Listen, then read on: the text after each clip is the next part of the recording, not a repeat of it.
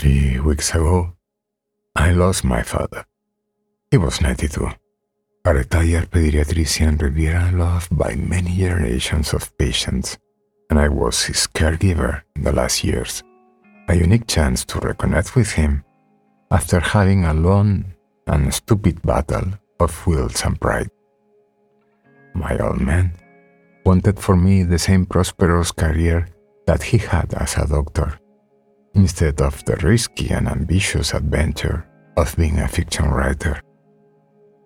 I was only 13 and solemnly declared to him that my goal in life was not healing the bodies of patients, but the souls of unknown readers.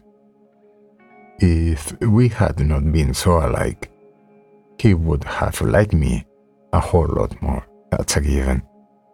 So I treasure any stolen kiss, any furtive smile, and any complicity of his penetrating gaze I could get. Dear subscribers, imagine how irate I became yesterday when this grieving son read about the latest trick of the artificial intelligence, which is having the voice of the deceased like my old man talking via those stupid chatbots with a look like avatar in a piece of the New York Times titled Using Artificial Intelligence to Talk to the Dead by Rebecca Carballo. Have they no sense of decency? What's wrong with these greedy bastards? Why they're treating us like idiots? The European Union last week passed a bill to begin to stop the abuse of trust by artificial intelligence tech companies, while the US Congress still has to deal with a powerful system of lobbyists that paralyze any initiative to put the genie in the bottle before it's too late. And please, don't call me boomer. I do love tech when it's a helpful tool in the same way that I hate tech when it's a loaded gun inside my mouth. Let me elaborate on this.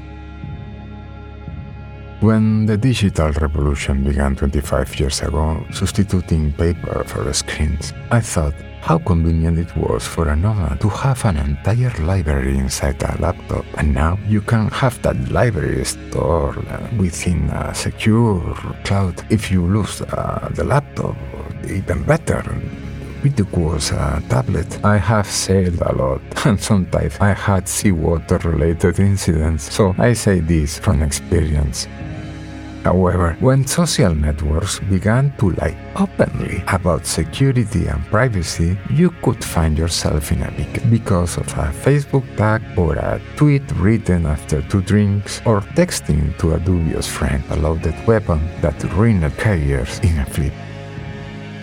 And yes, fearing the worst, I closed all my social media accounts and tried to convince myself that a writer must remember always Homer, a blind man who told stories despite being illiterate. So, if we are facing the collapse of sustained reading thanks to the so called smartphones, I still have my own voice to strike with. But now, with the latest advances in talking artificial intelligence, we have to react. The answer is not slapping fines that tech moguls can afford. Instead, it's time to confiscate fortunes and send people to jail. I mean it. How is it possible that we can now listen to bedtime stories told with the James Stewart's voice and role? Did he consent to that? That recent five months long strike of writers and actors in Hollywood struck at the heart of the issue.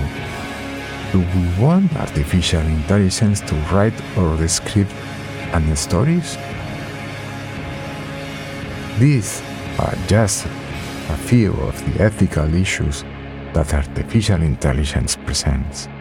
This challenging future demands decisive actions and laws from every government, including China, where teen girls have virtual romance with avatars and walk the streets like real zombies. As Tristan Harris recently said, a few cats are out of the bag, but we haven't released the lions and super lions.